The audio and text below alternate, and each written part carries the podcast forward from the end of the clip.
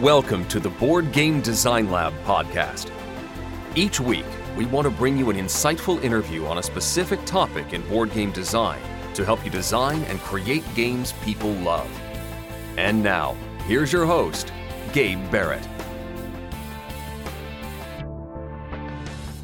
What's up, my friends? Welcome to the Board Game Design Lab. Today, we're talking about story. We're talking about how story uh, affects games, how it impacts games, what narration looks like inside of stories. And we have an expert on the subject, Mr. Jerry Hawthorne. He's going to be talking to us about story and games day. Jerry, appreciate you being on the show. Um, I appreciate you having me on. Absolutely. Uh, Mice and Mystics, one of my favorite games, one of the, one of the better games to have come out in the last four, five, six years. Just a game beloved by people all over the place. Uh, and we're going to be talking to Jerry about that game. But man, I want to tell you a little bit my, about my story of how I came into contact with that game. So, like early 2012, I found Tom Vasel for the first time, mm-hmm. and mm-hmm. and and I had I didn't know the board game hobby in in the way it exists. I didn't know it existed that way. I knew of Monopoly and Clue and all that, but I had never seen anything like what Tom Vasel was talking about. And then one day he reviewed this game called Mice and Mystics. And I came out of, like, when I was in college, I played a ton of Dungeons and Dragons. And Mice and Mystics just kind of like spoke to me in that because it had this story and it had these you know these characters on these on you know the grid system and running around and beating stuff up and, and the magic and the fighting and all that and so that was actually the first hobby game that I ever purchased and really the first one I, I, played and really got into. My friend and I we would get together every every week and we would go through the story and go through the scenarios and and sometimes get our uh, our, our butts handed to us by the dice and sometimes we'd be victorious and it was a lot of fun and we just really enjoyed the story. But tell me, how did you come up with the idea? Like, why in the world did you create a mice game? Uh, well, um, I wanted to. Uh, my original idea was to um, is to make a game about superheroes um, that would be family oriented uh, along the lines of like The Incredibles, where um, each family member would have their own special ability, and then they could work together as a team. And um, that was the the original idea. So I started working some mechanics around that framework. And um, you know, my daughter was young at the time, and she was learning how to read, and she was really struggling uh, learning how to read. And so I thought you know, if I could if I could craft a, a story and a, and a game together, and I could like maybe help her learn how to read by breaking up the activity with uh, some gameplay. And since she was really into mice at the time, I switched the theme over to mice and um, started writing the story and um, and then integrating the mechanics into the story, uh, trying to really get my daughter interested in in reading and and to help her break up the reading into little chunks that she would understand how the action affected the words and how the words could affect the action and stuff like that. Definitely. How effective was it in, in getting your daughter excited about reading? Well, not very effective at all. um, we we later discovered that my daughter had a learning difference, and oh. so no no amount of my efforts was going to fix that. You know, I'm I'm just like any typical dad. I always think I can fix everything myself. You know, and um, but what's funny is that the, the, tool the tool I created to to fix my daughter's problem that didn't actually work on her problem ended up being a pretty pretty decent game, and so uh, I just kept moving forward with it. And um, uh, when my friend Colby heard about it, he uh, he just basically said, "Hey, listen, don't show it to anybody else. I really think I want to publish this game." Can you have a prototype ready to show me in about six months time? And i said yes even though i about crapped my pants because i didn't really know exactly you know how to create this prototype right at that moment. But i did it anyway and gotcha. I, met, I met my deadline and showed it showed him the prototype. I had two chapters written at the time and um, i was able to take it to gen con and get a bunch of people playing it and get their eyes on it and everybody felt really really favorable about it, and Colby greenlighted it, and then I worked on it for a couple of years, and it was actually um, it actually reached the market in November of 2012. Gotcha. You know, I've heard a lot of people going back to kind of your original idea for the game. A lot of people have talked about how how great it's been with their kids as a great family game to kind of get the kids excited about story, about uh, killing cockroaches, whatever you know, but really enjoying uh, the the family aspect of it. And so I, I, think you I think you accomplished your original goal. Uh, I really do with with creating a game that families would love. I think yeah, I think that that's um, it's the idea that that you can play a game together that sort of um, sort of puts everybody even, you know, um, where old people feel young, young people feel responsible and older, and everybody just everybody's mice, and so uh, it kind of takes away gender, takes away the age barrier, and puts everybody in the same on the same level. And I think that that's that's part of why families enjoy it so much. Absolutely. What do you what do you think uh, is the difference with your game since it has the story, it has such a strong narrative element? You know, how how is that? Trying to think the best way to put this. How has that story really brought people in? You know what I mean? Because there's a lot of scenario based games. There's a lot of games that say, hey, here's your scenario, here's the enemies, go kill some stuff. But your game with the story, how do you really think that has set you apart to be the game that so many people love? Mice and Mystics is different because it, it's a, it's a linear story, and um, um, the there is a strong narrative with the game, um, in addition to some emergent narrative. But the emergent narrative isn't the isn't the star. The star of the show is the actual story that you're you're uncovering as you go along. I try to explain it like it's a bedtime story that you can play, and it's uh, it's just a different a different breed in itself. But I think that that that's part of what makes it unique and part of what um, make people attach themselves to the characters in the story. Uh, because they get to read about and they care about them. The characters each sort of represent certain virtues that um, are universal and um, are very much part of, uh, of family relationships and and and the story is your basic good versus evil. You know, uh, the good guys are in way over their heads, and they are small and very fragile, and um, that makes everybody sort of care for them, and that's just, I guess, part of the the formula.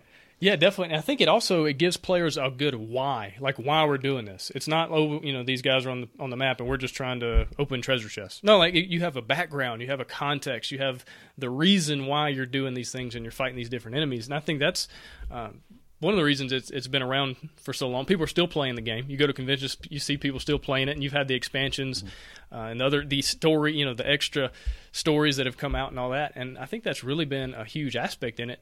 Uh, let's kind of look in the, the general concept. What are what are your thoughts on story in games in general? Like, you know, people talk about the story arc and how this game has a good arc to it and all those different things. But what are your thoughts as a designer, as a player, even on story in games?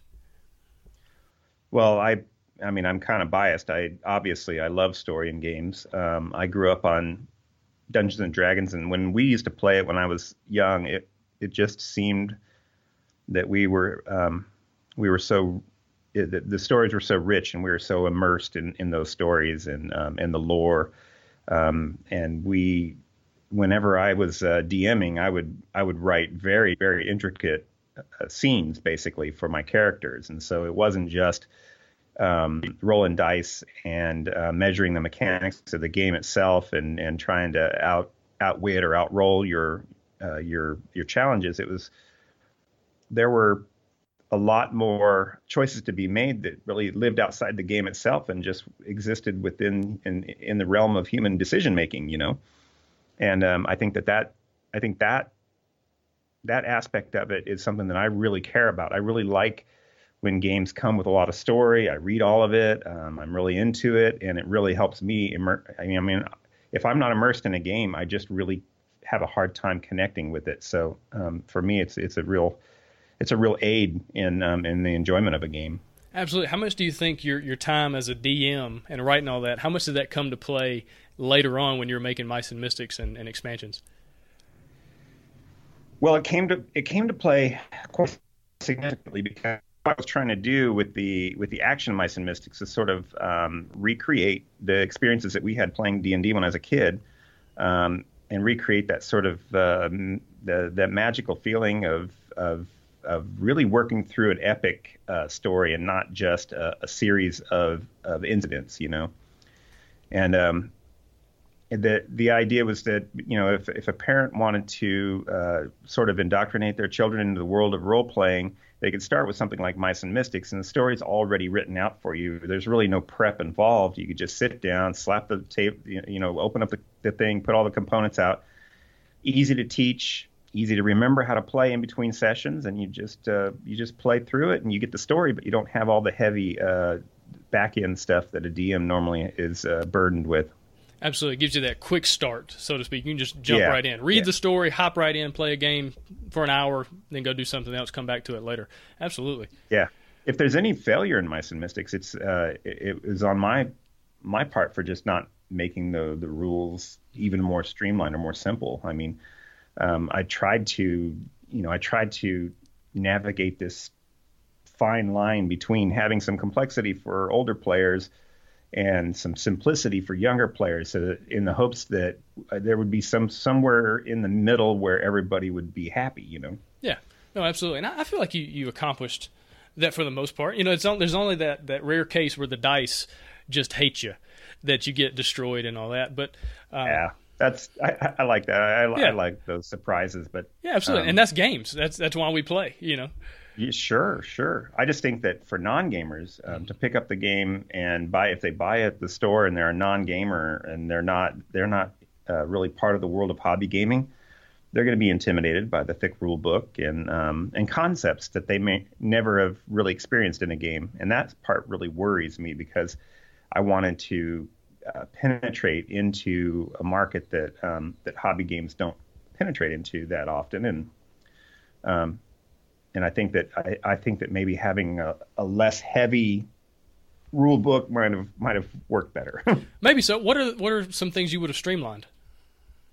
I'm really not sure. Yeah. I mean, I love the way the game plays, but um, the I would it would probably be um, boring to talk about because it would be specific little things that uh, that would culminate in a much more streamlined if I if I implemented all these little itty bitty things. So, uh, I mean, I, I- would leave the dice and the cheese system the way they are because I love that and um, and it's thematic and I like how the the flow of the game goes. But um, but I think that I would probably uh, maybe have special uh, have less variety in the amount of special rules that are in there, and then maybe put those on cards so that players could reference them right next to the board while they're playing. You know, stuff like that. A lot of little That way, you wouldn't have.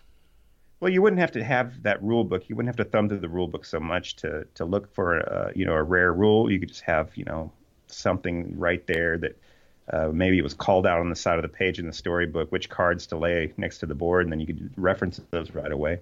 Gotcha. Now, is there any plan for a second edition of the game? Um, I, you know, I'm not really. Uh, I got talked to my, by uh, Colby today, and I'm not really at uh, liberty to talk about any sort of uh, future plans. um, so, the uh, so I, I couldn't tell you all. What I can tell you though is is I'm very hopeful, and I think that there's a good chance that we're going to see more stuff. Um, but I wouldn't be able to tell you any details about what that is or whether there is or what have you. No worries, man. I totally understand. I know I've been asked dozens. I get asked almost almost daily about it on you know Oh, really? Facebook and stuff. Right. Well, let's let's get back into something about story. What do you think about story-driven games, like games where you are like actively in the story, something like Time Stories, Tales of Arabian Nights, where the story is a is not just a context or not just flavor, but is actively like what you're engaging with. What do you think about those those games? Yeah, those are um, those are right in my wheelhouse. I mean, Time Stories is a beautiful achievement. Um, Tales of the Arabian Nights is um, is uh, is just fun-filled, zany adventure. um, I love those kinds of things, um, and that's that's really that's my design space right there. Um, I, I'm uh, I'm blown away by the elegance of Time Stories, and um, and then I have that that lovable part of me that just loves Tales of the Arabian Nights and all of its silliness. Yeah, absolutely. What do you think, just from a a people standpoint, what do you what do you think it is about stories or games like Time Stories or like your game that really draws people in? I mean, obviously it has a story, but what is it about these stories? Because people could go read a book, they could go watch TV, they could go watch a movie, whatever, but yet they're taking time to play these games that are very very rich with story. Kind of, let's get almost existential. Let's get a little psychological. What do you think it is about Sure. these things that, that draws people in the way they do? Well, I think it's um, I think there's there's a group experience where, um, especially in, in certain games, where um, in the cooperative environment, um, let me let me just stick with the cooperative environment. In these kinds of games where you're working your way through a story and the story is kind of guiding guiding you through, uh, the, the players get a chance to uh, to test different measures of human interaction that uh, that might not exist in other game spaces, and um, that I think can uh, can tap into certain virtues, and it can it can also take people out of their daily lives and and maybe make them think about things a little bit differently. Um, I think they're extremely important, and in fact, I've uh, you know in my in my recent endeavors uh, in game design, I've been uh, doing a lot of consulting with psychologists and um, people who use board games as therapy, um, uh, play therapy, and um, just learning about what kinds of games that those professionals need to help guide their group settings and stuff. What games that they feel would really tap into uh, to those group therapy settings. Um, are, those are games like Time Stories and Mice and Mystics. These games work really well for that sort of thing, you know.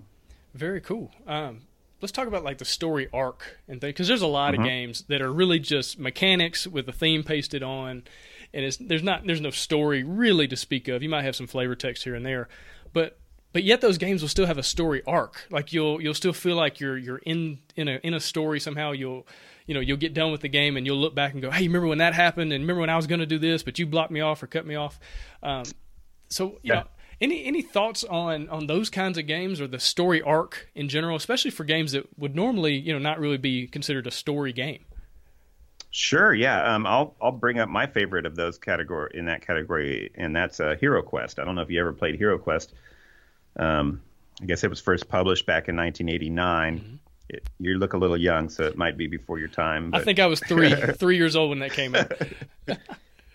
but yeah, the, um, what's cool about what's cool about a game like that, especially at that time, where I mean that was a basically one of the very first, if you ask me, one of the very first true adventure board games, you know, RPG light board game kind of things. But um, but anyways, what you, what you have is you have a framework of a story, and you you know what your motivations are because you're told at the beginning of each scenario, hey, look, this is what happened. This is the kingdoms in peril. These are your objectives, and now you have to go into that dungeon and you have to figure this all out. But really, when you're playing, it's just a set of mechanics that you're that you're working through, um, and you're you're you're existing within that set of mechanics but every once in a while you get more bits of the story are unfolding as you as you open up a new room and it's populated with furniture and monsters and and then there's a little bit of story that you read and it's like oh you know this bad guy says this to you you know he has a little monologue you know and then you and then you leave the story behind you go back into the mechanics and you fight it out. I absolutely love that. I think it's just one of the funnest experiences and that's why that's why i wanted to work in that design space when i um, when I started designing games uh, of my own. I mean, I, I, worked as a content developer prior to actually being a game designer, so I haven't always, you know, been at the head of a of, of putting a, a game together. But when I when I had an opportunity, I wanted to make a game like that, but I wanted to take the the story even a step further and just have it be more present and more.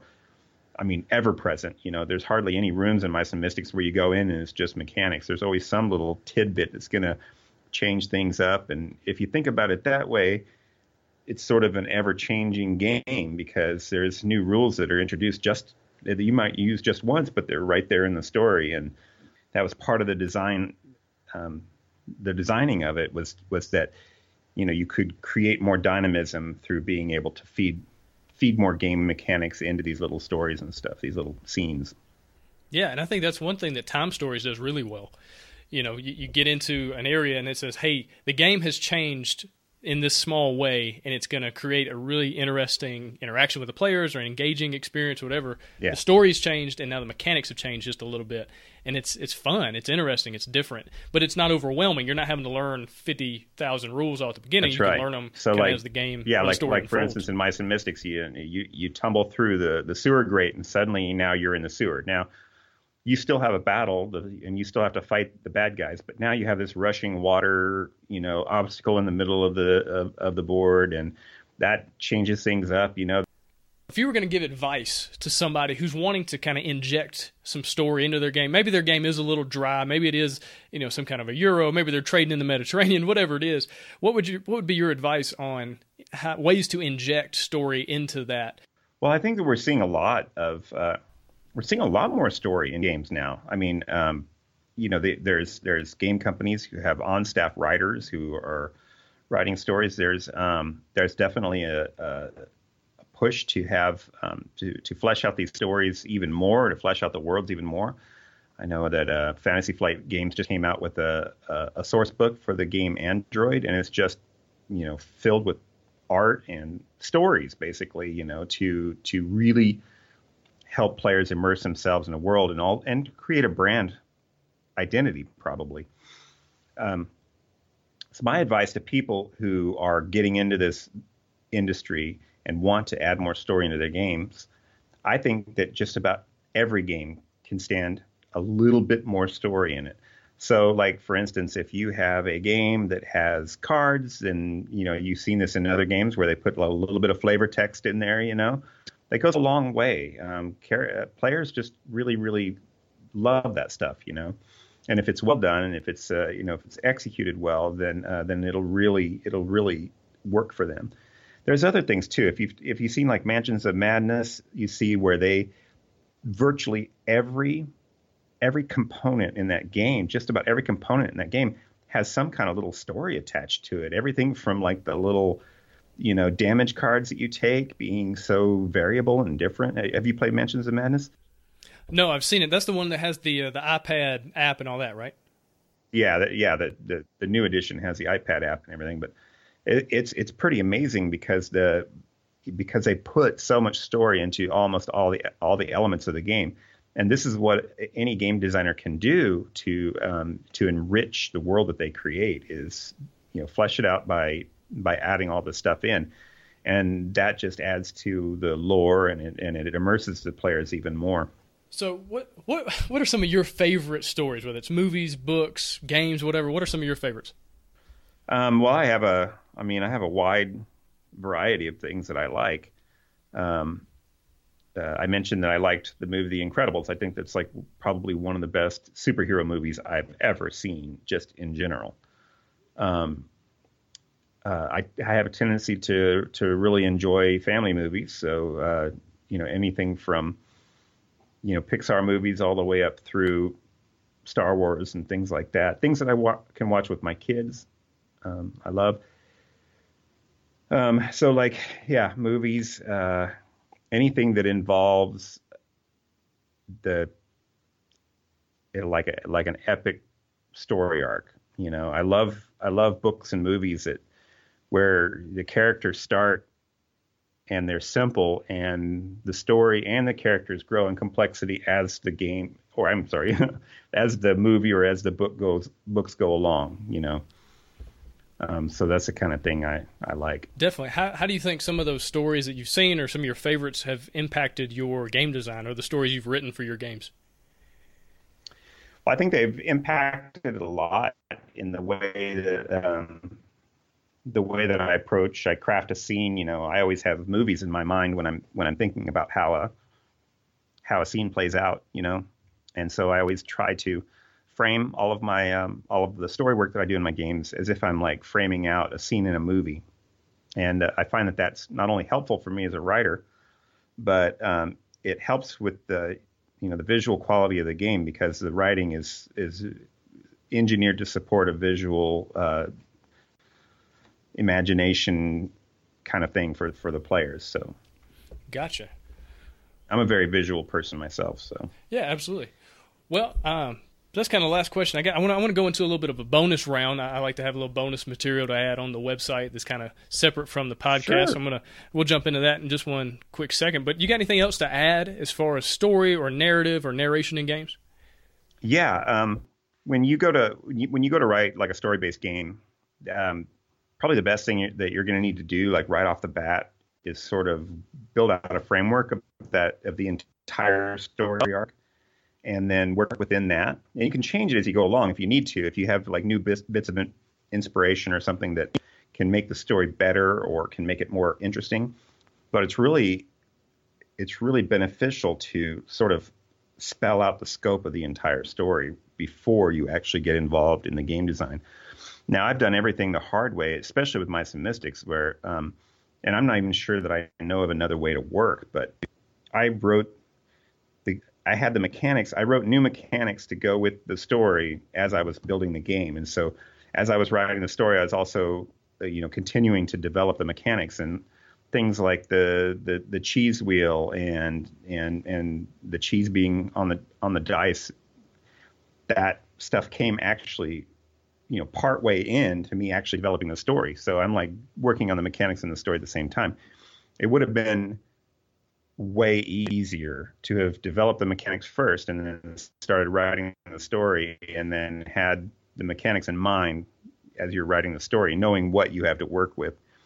So anyway, so if anybody wants to get involved in like writing a story-based game, that I would I would recommend getting your mechanics solid first and then writing the story. And if the mechanics do need to change or be altered a little bit to fit the story, it's much easier that way. Gotcha. That's really great advice. You're saying build the systems first and then create the story kind of around it.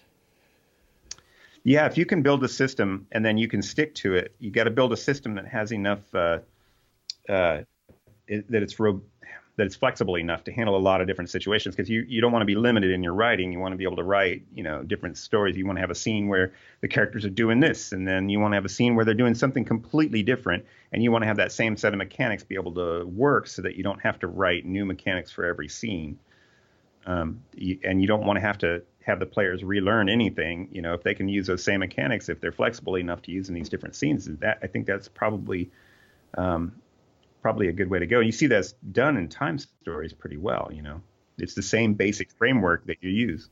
Yeah. Well, Jerry, I really appreciate your time, man. I appreciate your insight. Appreciate you being on the show. Uh-huh. Uh, we're going to jump into the bonus round. I'm going to ask uh, Jerry about his, his, process and where he finds inspiration and what, what things in life that uh, that he sees that he's able to turn into cool game ideas, game stories, game mechanics, and all that. So we're going to hop into the bonus round. You can check that out on BoardGameDesignLab.com. Check us out on the website and find all sorts of cool stuff over there. But really appreciate you listening to this interview. Jerry, have a good one, and I'll talk to you later, man. All right, man. Thanks for listening. Find all sorts of game design resources, bonus material, and chances to win free games at BoardGameDesignLab.com. And until next time, keep designing, keep playtesting, and keep creating great games. Did I mention keep playtesting?